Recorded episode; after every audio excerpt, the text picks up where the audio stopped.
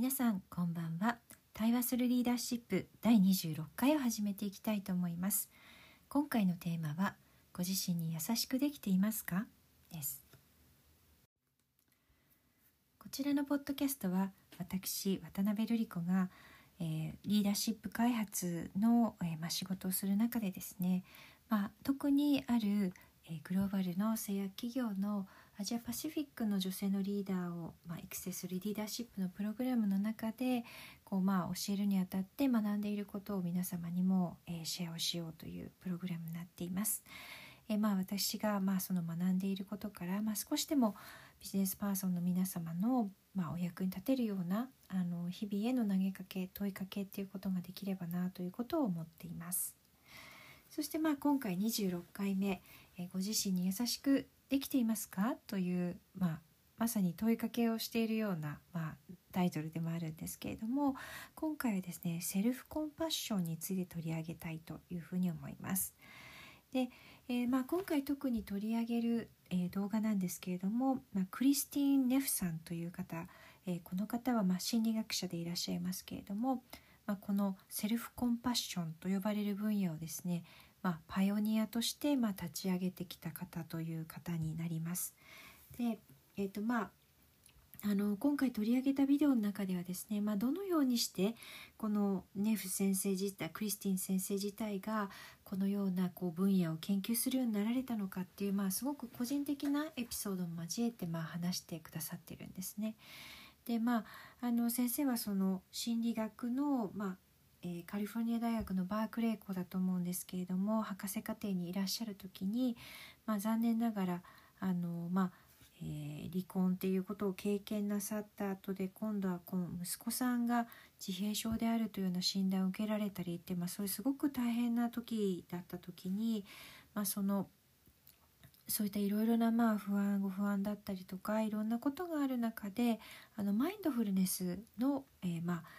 えー、まあ、瞑想だったりとかをまあ進められたっていうことがもともとこういった分野に対して興味を持たれるきっかけになったっていうことなんですね。でまあその時にやっぱりそのあのまあ息子さんがそういう難しいまあ、えー、まあまあ診断を受けられたっていうことがある中でやっぱりどうしてもご自身を、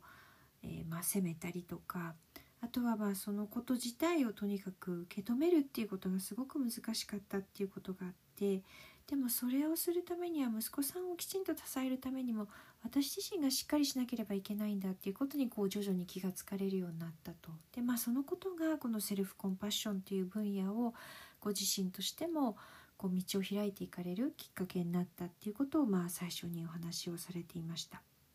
でまあ、いわゆるこのセルフコンパッションっていうものはじゃあどういう定義のものなんですか、まあ、これ本を読まれたりした方ももちろんいらっしゃると思うんですけれども、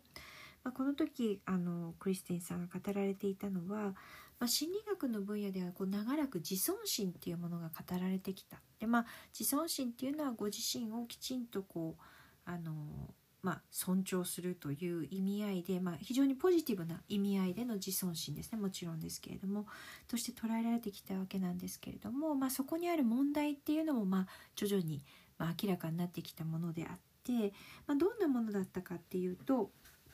まあそれがどういう形でその自尊心が醸成されるかってとこにあったというところなんですね。でそれは他者よりもとか平均的なところよりも良くなければいけないっていうことだったりとか、まあ、その自尊心を持つっていうことで自分はこんなにすごいみたいなですね、まあ、ちょっと何というかまあナルシストではないですけれどもちょっとこう自分に酔ってしまうようなことが出てしまったりですとかあとはそのまあ常に誰からも優れてなければいけないっていうことを逆に思い込みすぎて完璧主義になってしまってというところだったりとかその自分のあの価値っていうものがこう、まあ、ある面こう比較によってしまう、まあ、そんなところがあるっていうところが、まあ、その問題点みたいなものだっていうことが言われていたわけですね。そうすると、まあ、何らかの物差しがあった上で自分がどこにいるかって、まあ、常に測っていなきゃいけないっていうことになるので、まあ、確かにそこには不安っていうものが生じるはずですね。でそれに対して、まあ、このネフ先生が、まあまあ、ある面提唱というか再発見なさっているこのセルフコンパッションという考え方なんですけれどもこれ自体はご自身について、まあ、自分が、まあ、良いと、まあ、何に比べてということではなくて自分がいい状態にあるっていうことをこう、まあ、感じることだっていうふうに、まあ、定義をご自身ではなさっていました。なので、まあ、その例えばですけれども、まあ、なんか辛いことが起きた時でも自分に対してちゃんとそのいやこれは何だろうなまあその生きる上でこう難しいことってあるよねっていうことを自分に対して言えるかどうかっていうことなんじゃないかっていう言い方をされてるんですけども、まあ、この考え方っていうのはまあ仏教的な考え方にも通じるところなんですけれども、まあ、仏教で言えばまあ慈悲っていうのは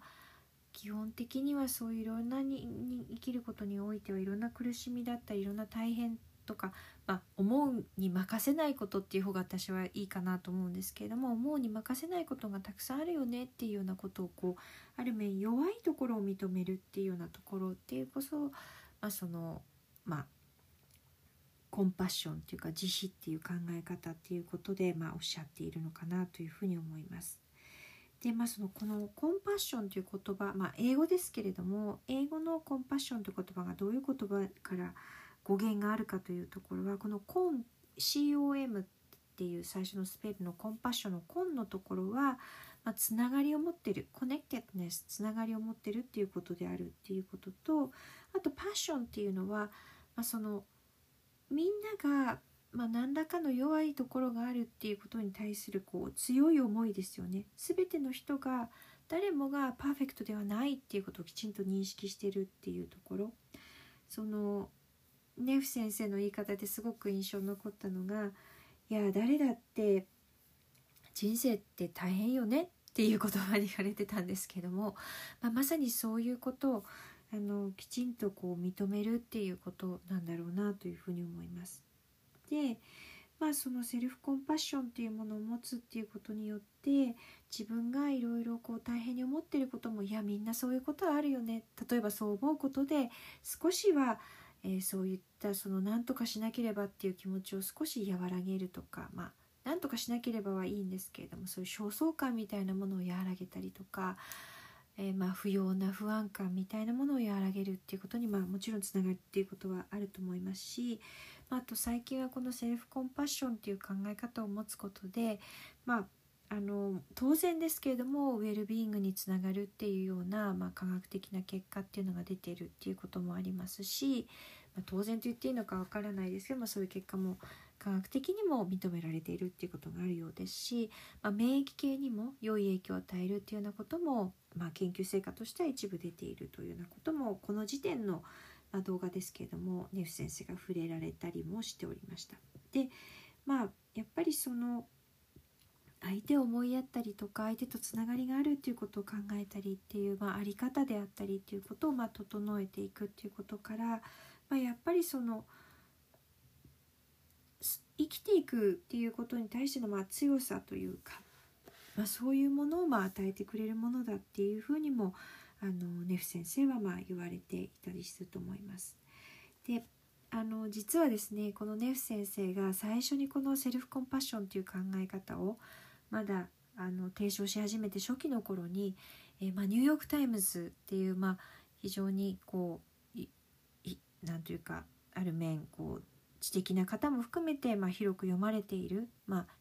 代表的な、まあ、アメリカのメディアになりますけれどもに寄稿をされたそうなんですね。そうした時に、まあ、ネフ先生としてはいろんな方から「いやそうでは本当にそうでありがたい」みたいなそういう言葉が返ってくるかと思いきや実はですね最初出た時にはいやそんなこうあのそんな生優しいことではみたいな感じのフィードバックが実は半分もあったそうなんですね。その多分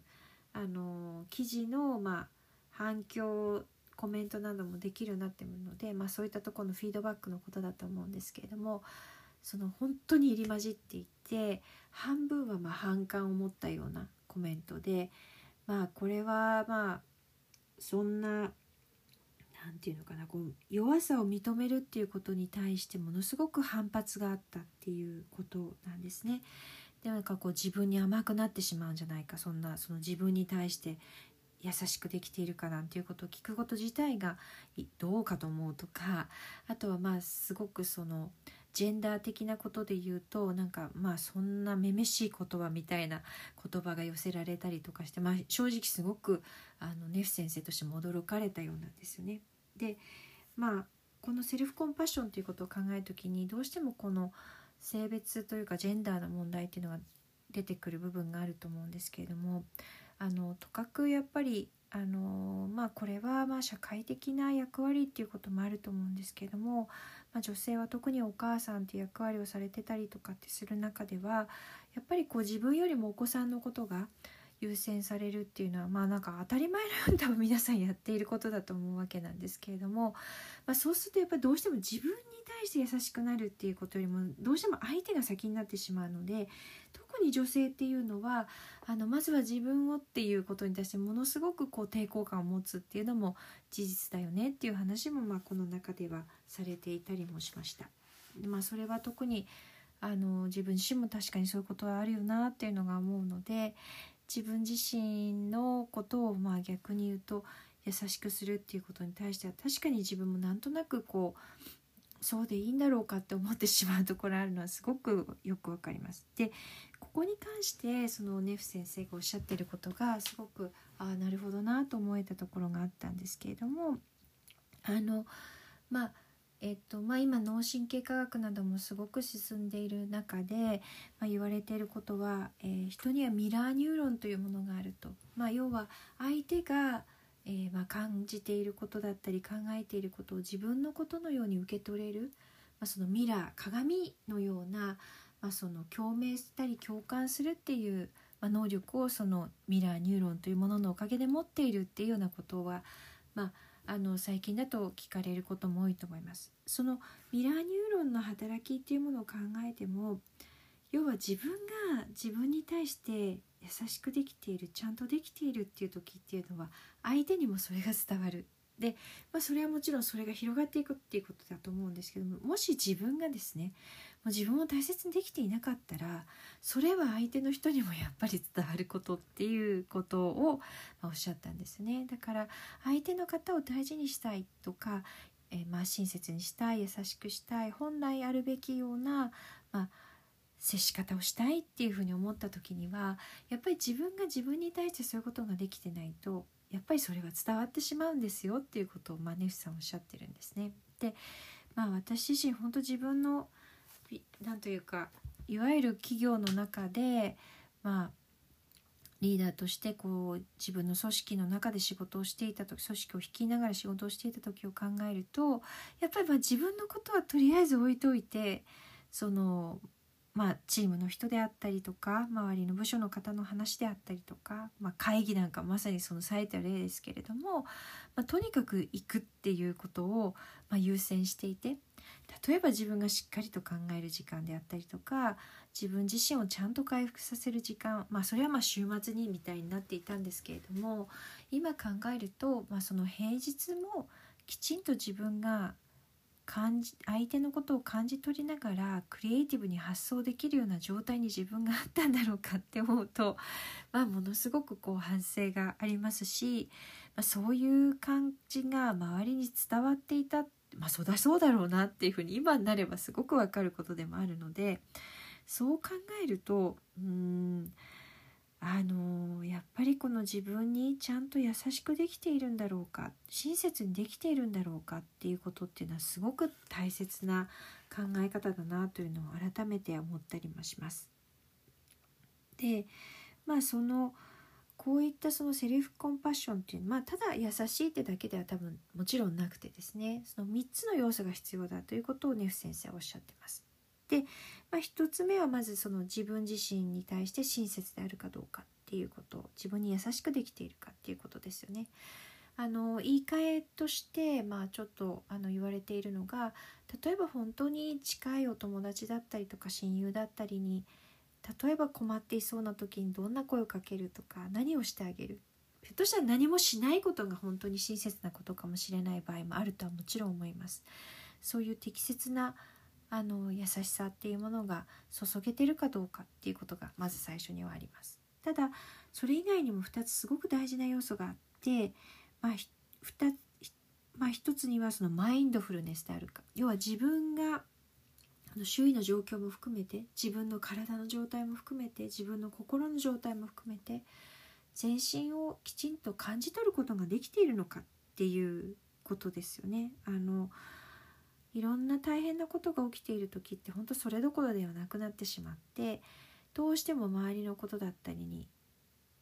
向きがちですし自分の中の葛藤が大きすぎて何がどうなっているのかっていうことが分かんなかったりもします。で実際にはこうマインドフルネスな視点を自分の体に向けてみるとあなんかこれ今パニックしてるのここら辺だけだなっていうふうに気がつけたりとか確かにそういう経験っていうのは私自身もあって落ち着かせてみると、うん、今確かに胸が痛いけどまあそこだけなんだなっていうことに気がつけたりとかそこから不要に不安になるっていうことだったりとかのそのつながりっていうものを、まあ、その気が付くことであのそのつながりを断つというかまあつながりにづらくするっていうことはやっぱりできるのかなというふうにマインドフルエンスになることっていうのは大きいかなというふうに思います。そしてまああとはそのまあこういうことっていうのは誰にでも起きるよねっていうことを思えるかどうかまあ、そういうことでまあ一歩ある面自分の状況を引いてみられるっていうところに多分つながると思いますしその常に完璧な自分だったらそういうことを否定してしまうと思うんですけれどもいやそうではないよねこういうことって起きるよねっていうふうに思えることで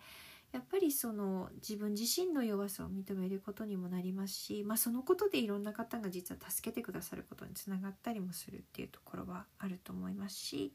まこの要素っていうのはすごく大事なことなのかなというふうに思います。なんで3つの要素ですね。そのまあ、マインドフルネスに自分の状態っていうもの体と心の状態っていうもの、まあ、それ丸ごとひっくるめて気がつけているかっていうことですよね。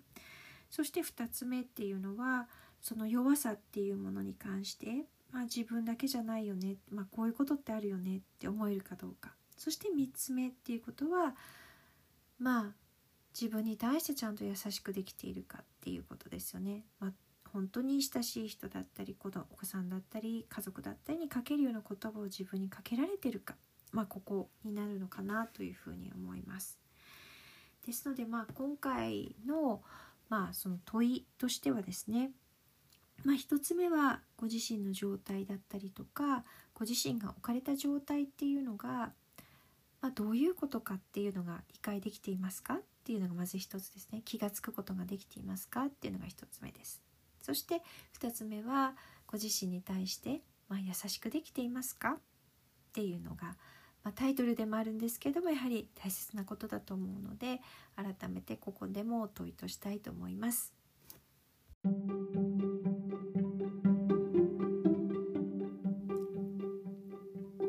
今回もご視聴くださいましてどうもありがとうございました対話するリーダーシップ第26回、えー、自分に優しくできていますかを終わりたいと思います。それではさようなら。